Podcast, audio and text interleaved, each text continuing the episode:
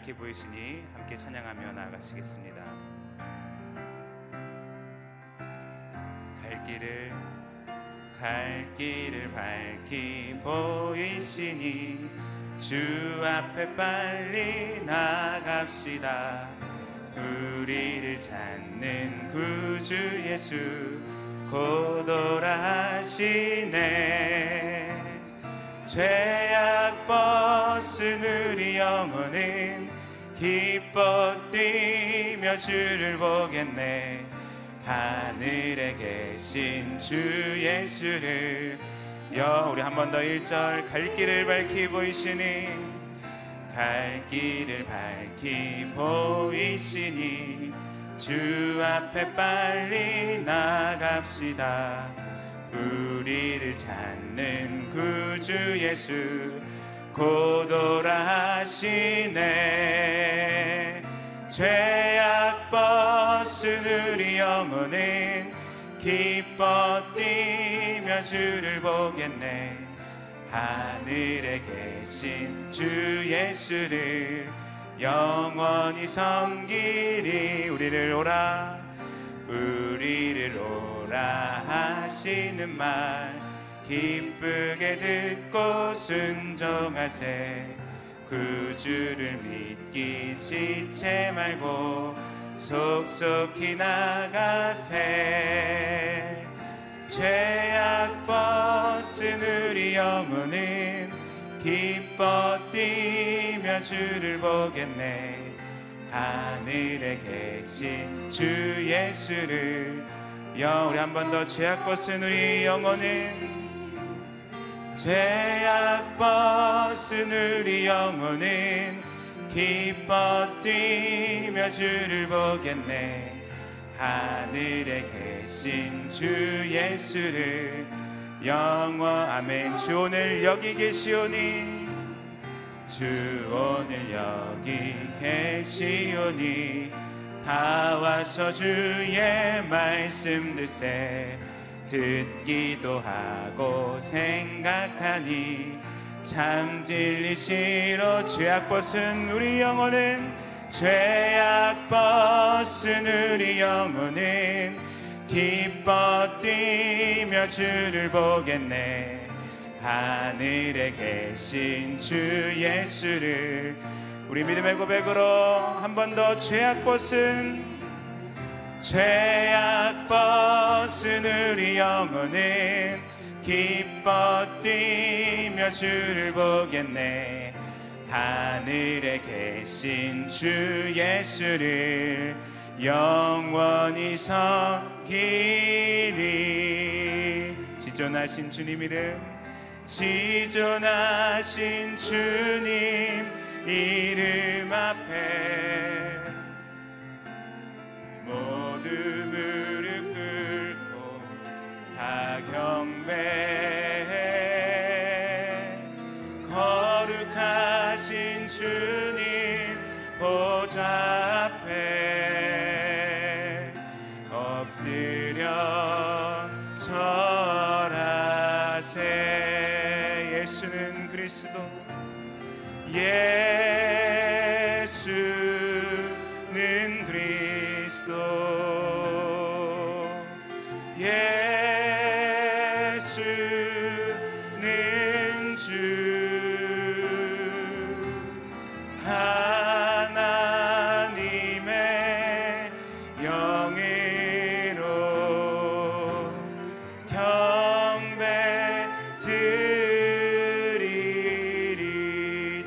지존하신 주님 지존하신 주님 이름 앞에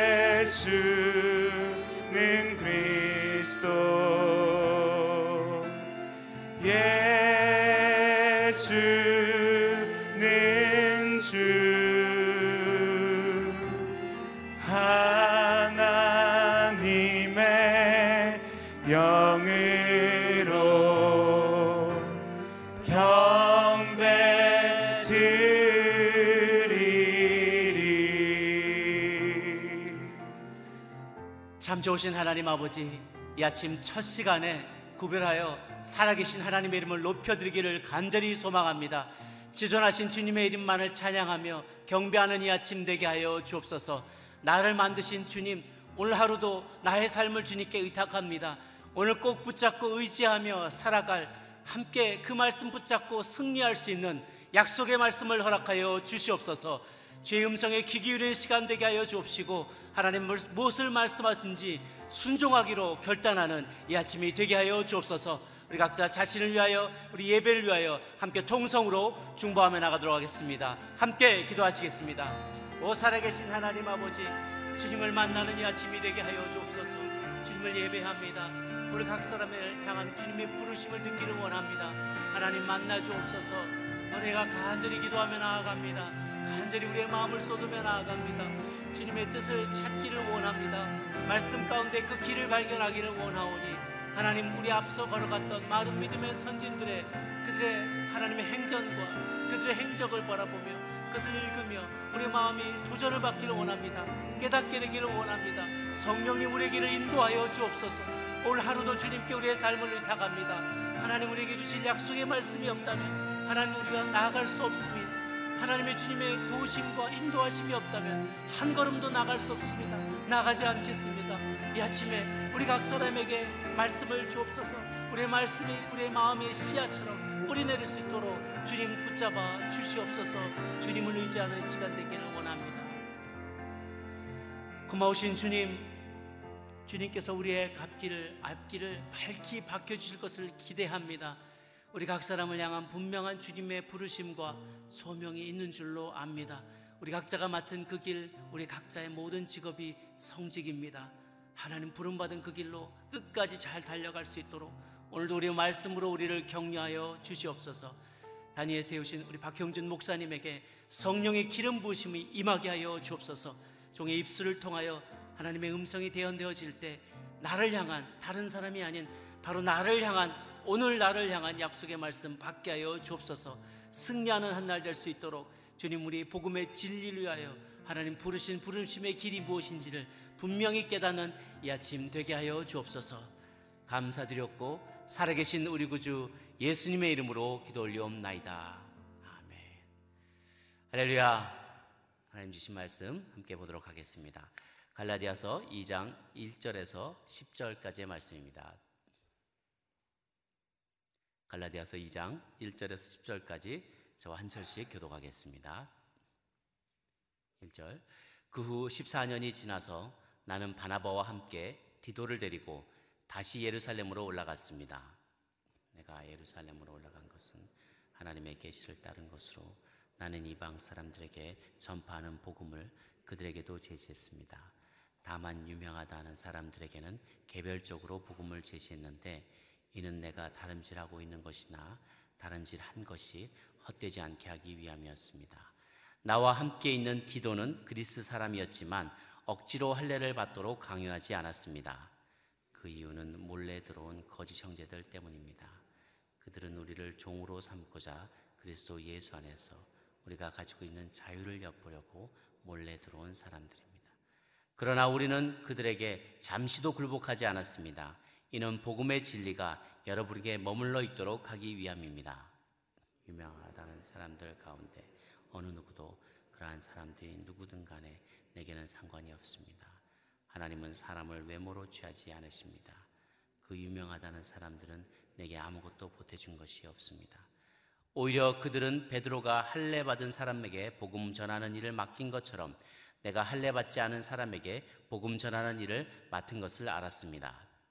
베드로가 할례 받은 사람의 사도가 되도록 역사하신 분이 내게도 역사하셔서 이방 사람의 사도가 되게 하셨기 때문입니다. 기둥같이 여김 받는 야구보와 게바와 요한은 하나님께서 내게 주신 은혜를 인정하고 나와 바나바에게 교제의 약수를 청했습니다. 우리는 이방 사람에게로 그들은 할례 받은 사람에게로 가도록 하기 위함입니다. 다만 그들은 우리에게 가난한 사람을 생각해 달라고 당부했는데 이것은 나 또한 힘써 행해오던 일입니다. 아멘. 복음의 진리를 전하도록 은사를 따라 부르십니다. 라는 제목으로 박경준 목사님 말씀 전해 주시겠습니다.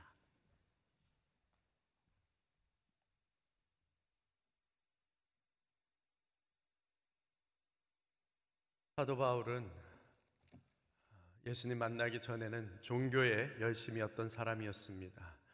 그들의 조상에 또 함께 했던 음, 어, 가르침을 따라서 가르침을 쫓아갔던 사람이었죠.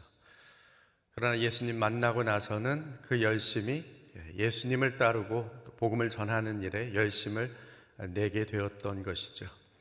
저는 바라기는 여러분들이 종교에 열심인 사람이 아니라 그리스도에게 열심인 사람이 되기를 바랍니다. 오늘 말씀은 사도 바울이 그 주님 만나서 변화된 바뀌어진 지 14년 후에 에피소드를 우리에게 소개해 주고 있습니다. 오늘 말씀 우리 1절에서 5절 말씀 함께 같이 읽습니다. 시작. 그 후 14년이 지나서 나는 바나바와 함께 디도를 데리고 다시 예루살렘으로 올라갔습니다. 내가 예루살렘으로 올라간 것은 하나님의 계시를 따른 것으로 나는 이방 사람들에게 전파하는 복음을 그들에게도 제시했습니다. 다만 유명하다는 사람들에게는 개별적으로 복음을 제시했는데 이는 내가 다름질하고 있는 것이나 다름질한 것이 헛되지 않게 하기 위함이었습니다. 나와 함께 있는 디도는 그리스 사람이었지만 억지로 할례를 받도록 강요하지 않았습니다. 그 이유는 몰래 들어온 거짓 형제들 때문입니다. 그들은 우리를 종으로 삼고자 그리스도 예수 안에서 우리가 가지고 있는 자유를 엿보려고 몰래 들어온 사람들입니다. 그러나 우리는 그들에게 잠시도 굴복하지 않았습니다. 이는 복음의 진리가 여러분에게 머물러 있도록 하기 위함입니다. 아멘. 예수 그리스도 만난 후에 사도 바울의 모습, 14년이 지난 후에 에피소드를 소개하고 있는데 14년이란 세월이 마치 눈 깜짝할 사이인 것처럼 아, 동일한 사도 바울의 열정을 살펴볼 수 있, 습니다 복음에 대해서 새롭게 깨닫고 내가 얼마나 극악무도한 죄인인지를 알고 이방인들을 향하여서 어, 달려간 그의 발걸음은 14년 동안 그치지 않았던 것이죠. 우리가 이미 사도행전을 통해서 알지만 14년뿐만 아니라 그 뒤에 그가 순교 당하기까지 그의 생애 복음을 향하여서 예수 그리스도 전하는 일을 향하여서 달려갔던 것을 우리는 알고 있습니다. 복음에 사로잡힌 사람은 처음부터 끝까지 복음으로 살아가야 하는 것이죠. 복음이 무엇인지 예수 그리스도 그분이 어떤 분인지를 삶 속에서 나타내며 드러내며 살아가야 하는 것입니다. 사도 바울의 모습을 보면 얼마나 그의 삶이 그리스도를 어찌하든지 드러내려고 하는 모습을 볼 수 있죠. 감옥에 갇혀서도 복음 전해서 밖에 나가서 전할 수 없으니 안에서도 그렇게 주변에 있는 근위병들에게 복음을 전하고 또 밖에서 자기를 시기하는 사람들이 이때다라고 생각해서 복음을 전한다고 하니까 그것도 좋다. 내가 갇혀 있어서 어찌하든 예수 그리스도가 전파될 수 있다면 그것도 좋은 일이다. 라고 생각할 정도로 복음에 대한 열정을 가지고 있었던 것을 보고 어, 볼수 있습니다. 14년이 지난 어, 바울의 모습, 바나바와 함께 디도를 데리고 예루살렘으로 올라갔다 했습니다. 아마 우리가 잘 알고 있는 대로 사도행전 15장의 에피소드가 아닌가 추측할 수 있는 대목이죠. 바나바와 함께 예루살렘으로 올라간 사건. 그곳에서 이제 첫 번째 예루살렘 공의회가 열리게 됩니다. 과연 사도 바울이 그리고 바나바가 1차 전도 여행을 다녀와서 그곳에서 복음 전했던 그 내용들 이방인들에게 과연 복음을 전하는 것이 옳은지 전한다면 어떻게 전해야 하는지 그들에게 무엇을 당부해야 하는지 복음의 진수가 무엇인지를 서로 이야기하기 위해서 내려간 것입니다. 분명히 필요에 의해서 내려간 것이죠. 과연 이방인들에게 어떻게 복음 전해야 할까에 대해서 논의하기 위해서 내려가는데 사도 바울은 그 내려간 내려가는 그 발걸음조차도 인간의 발걸음이 아니라고 이야기합니다. 2절에 보니까 내가 예루살렘으로 올라간 것은 하나님의 계시를 따른 것이다 했어요. 분명히 사람들이 서로 이야기하고 토론하고 같이 이야, 그 의견들을 나누는 시간인데 그 시간조차도 하나님의 계시를 따른 발걸음이었다라고 이야기하는 것이죠. 어떻습니까? 우리는 우리의 발걸음은 항상 우리의 습관을 쫓아서 움직여 가지 않습니까? 아니면 주변 상황에 따라 그렇게 걸어가지 않습니까? 사람들이 이야기하니까 움직여 가고 사람들이 말하니까 어, 생각해보고 합당하다, 이치에 맞다 하면 그래서 움직이지 않습니까? 그러나 복음에 붙잡힌 사도 바울의 모습은 그렇게 움직이는 것이 아니라 계시에 따라 움직였다는 것이 성령께서 주시는 마음의 순종함으로 따라갔다는 것이죠. 성령께서는 우리에게 이미 계시된 말씀, 성경을 주셨으니 우리는 하루하루 살아가는 삶이 성경에 따라 주신 말씀에 따라 주신 계시에 따라 움직여가야 하는 것이죠.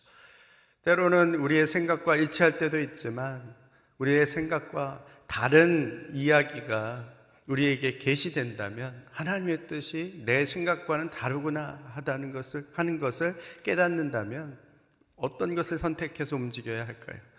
당연히 하나님의 말씀을 따라 그 성령께서 주시는 생각에 순종함으로 가야 하는 것이죠.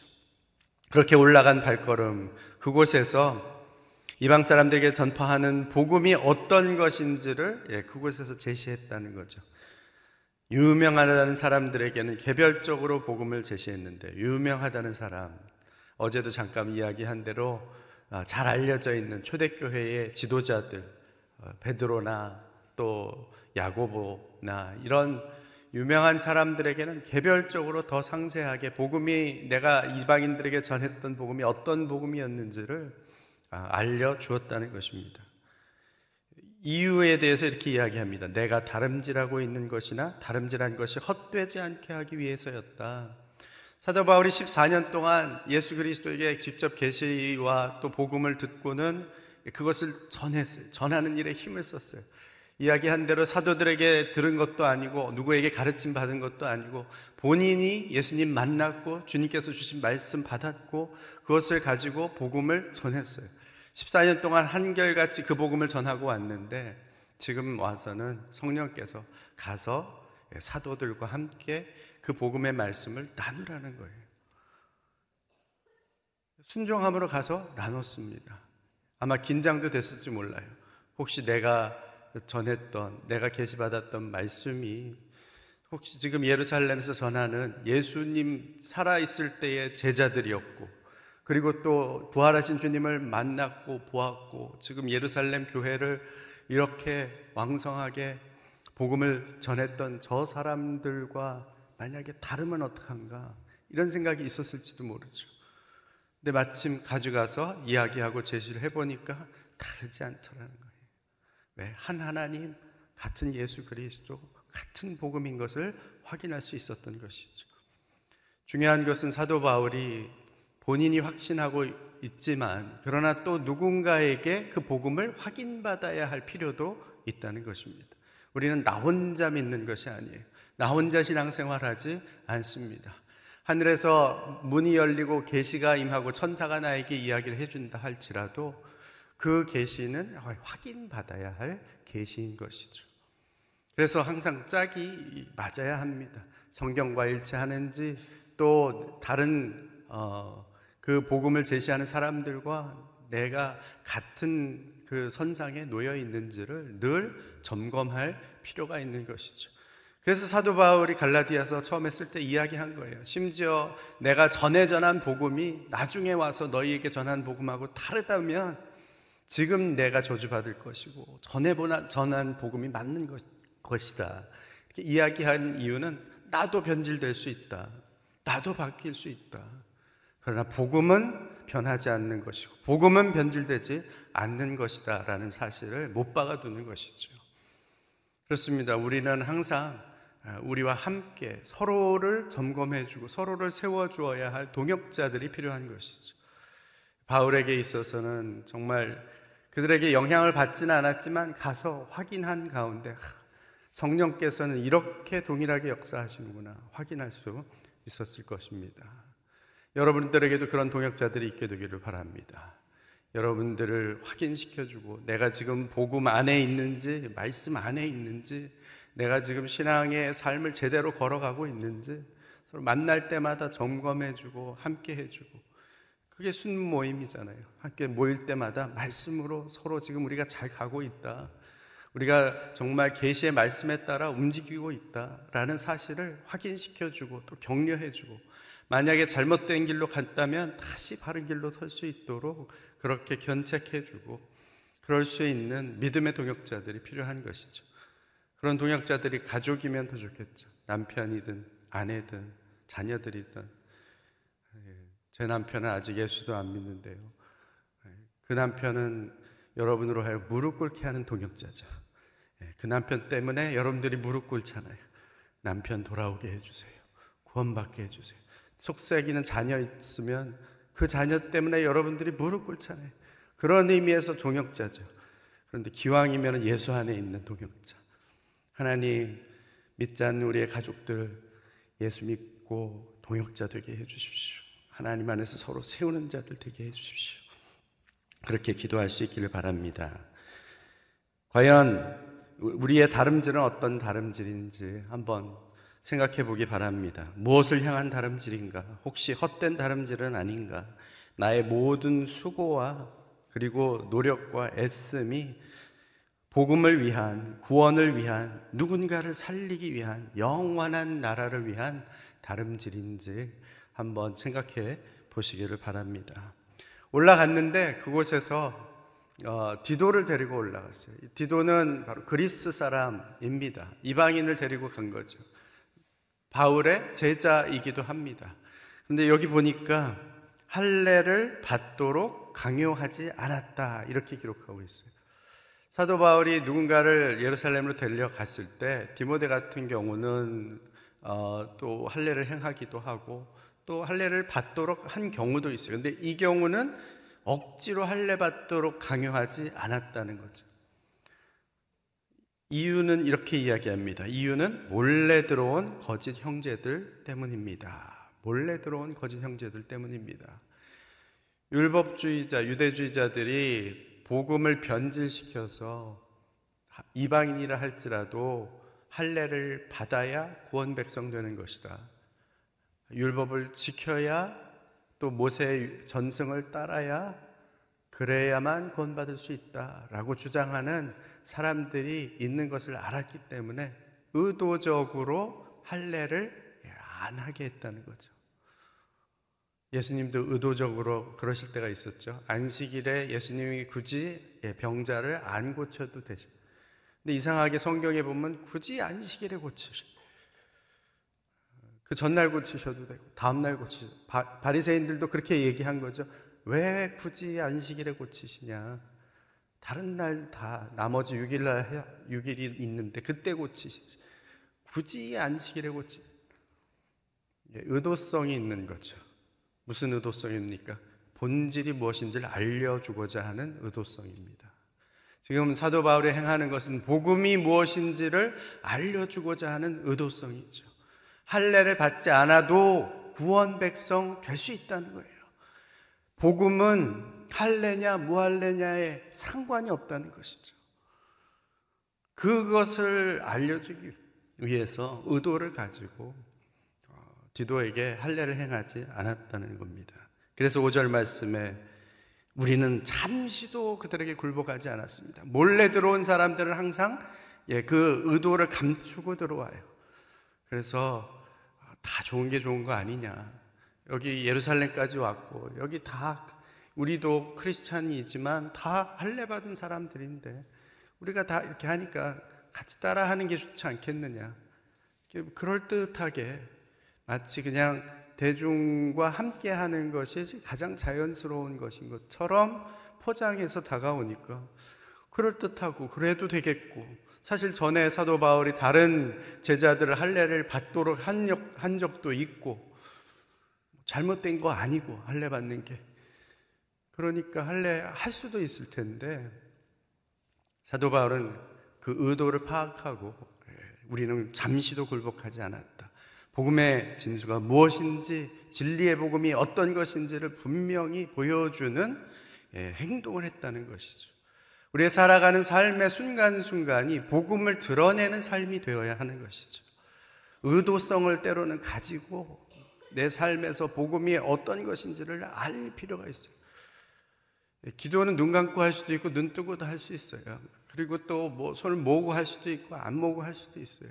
그러나 어떻게 보면 세상에 나아가서 식사를 하거나 또 기도를 하게 될 때는 의도성을 가지고 해야 할 필요도 있다는 거예요.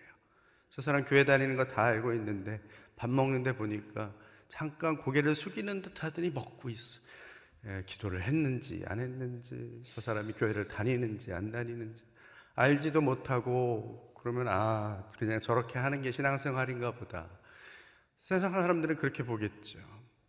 내가 복음의 의도성을 가지고 있다면 평소에 집에서 그냥 눈 잠깐 감사합니다. 잘 먹겠습니다. 이렇게 하고 기도했다면 오히려 좀 의도를 가지고 기도할 필요도 있다는 것이죠. 우리의 삶 속에서 때로는 의도성들이 나타나야 할 부분들도 있습니다. 그렇게 해서 예, 뭐만 된다면 복음이 전해질 수 있으면 예수 그리스도가 드러날 수만 있다면 그 누군가가 하나님의 백성으로 생명으로 돌아올 수만 있다면 그러면 의도적으로 가는 거예요. 회식 자리에 가서도 예, 의도적으로 술 안 마시는 거예요. 뭐 마신다고 구원받고 안 받고 이게 아니라 나는 교회 다니고 하나님의 사람이고 술 마시는 게 꼭 좋은 건 아니니 굳이 안 마시고 뭔가 하나님을 나타내고 드러내고 복음을 나타내는 그러한 삶을 살아가는 것이죠. 복음의 진리를 떠나 내가 굴복하고 있는 모습은 있지 않은지 때로는 거짓에 굴복하고 돈에 굴복하고 사람에 굴복하는 어떻게 보면 이 악한 세상 속에서 우리는 어떤 모습으로 살아가는지 생각해 보는 이 아침이 되기를 바랍니다. 마지막으로 우리 어, 예 9절 10절 말씀 함께 읽습니다. 시작. 기둥같이 여김받는 야고보와 게바와 요한은 하나님께서 내게 주신 은혜를 인정하고 나와 바나바에게 교제 약수를 청했습니다. 우리는 이방 사람에게로 그들은 할례 받은 사람에게로 가도록 하기 위함입니다. 다만 그들은 우리에게 가난한 사람을 생각해 달라고 당부했는데 이것은 나 또한 힘써 행해오던 일입니다. 아멘. 바울, 바울과 베드로 또 그곳에 있었던 유명한 사도들 서로 다르지 않은 것을 확인합니다. 예, 앞에 보면은 저들이 나에게 보태준 것이 하나도 없다. 뭐 이렇게 뭐 서운하다 이런 이야기가 아니에요. 내가 가지고 있던 복음이나 저들이 받은 복음이나 같은 복음인 것을 확인했다는 것이죠. 내가 전하던 복음에 하나 더 더할 게 없었다라는 것을 확인하고 나서는 단지 베드로는 유대인의 사도로 택하신 그분이 나를 이방인의 사도로 택했다라는 사실을 서로 인정했다는 거예요. 영역은 다를 수 있어요. 복음 전하는 방식도 다를 수 있어요. 그러나 전파되는 것은 예수 그리스도요. 또 사람들의 하나님의 택한 백성들이 구원받는 일이니까 방식은 다르고 또 영역이 다르다 할지라도 서로를 인정해주고 함께 가는 거죠. 서로 시기하고 질투하고 또 왜 저 사람은 저런데 나는 이런가? 저 사람은 유명한데 왜 나는 무명한가? 그래 봐야 하나님 앞에서는 다 예, 똑같은 죄인일 뿐이에요. 그런데 하나님께서 은혜로 구원해 주셔서 구원받은 하나님의 자녀가 되었다는 사실은 유명하든 무명하든 가졌든 못 가졌든 다 똑같다는 거죠. 베드로나 바울이나 다를 바 없이 맡겨준 바 소명의 사명의 길을 걸어가는 데에서는 다르지 않다는 겁니다.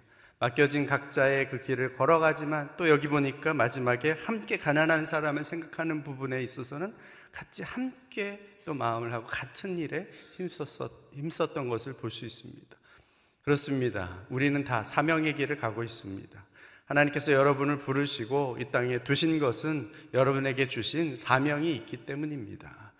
예수 그리스도를 드러내고 복음을 나타내고 그 누군가가 살아나고 생명이 주 앞으로 돌아오는 그 일들을 위해서 저와 여러분은 각자 있는 삶의 자리 다른 곳에서 이 사명자의 길을 가고 있는 것이죠.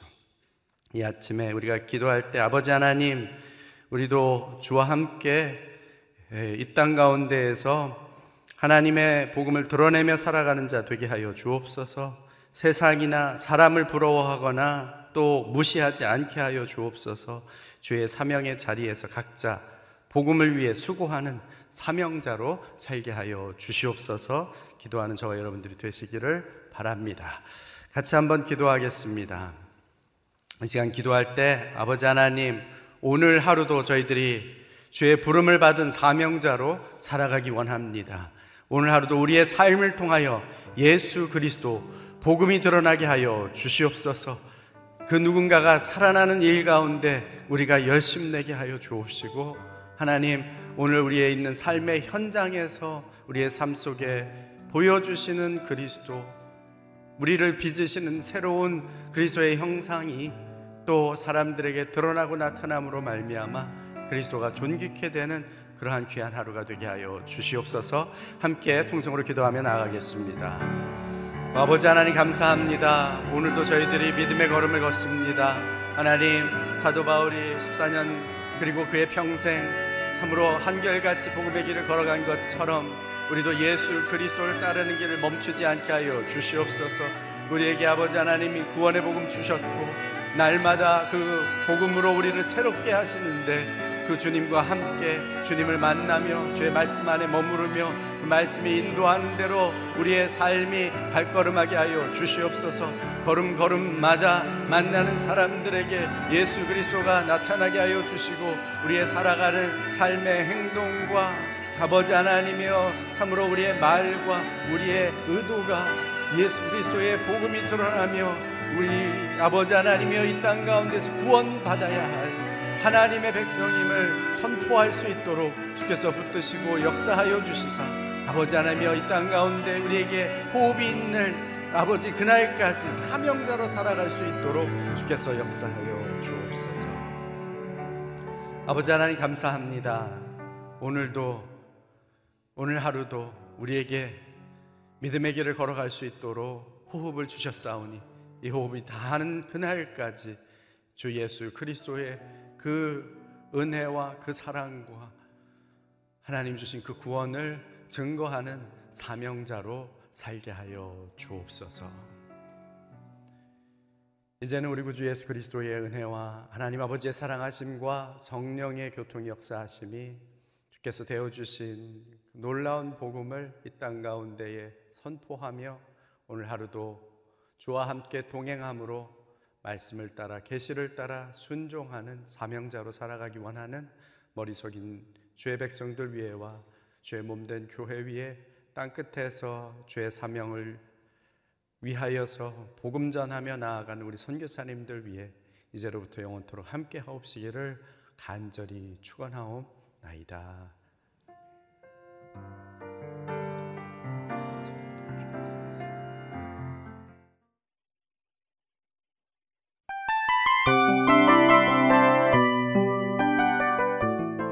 이 프로그램은 청취자 여러분의 소중한 후원으로 제작됩니다.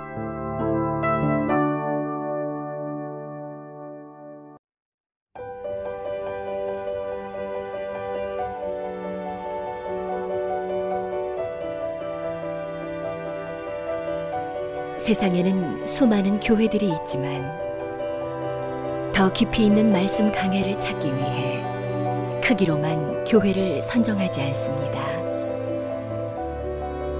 보다 좋은 영적 콘텐츠를 더 많이 나누기 위해 방송비를 받지 않습니다. 1년 365일 복음만 전하고 싶어서 우리는 광고를 하지 않습니다. 온누리의 복음을 땅끝까지 CGN TV와 함께 땅 땅끝 성교사가 되주세요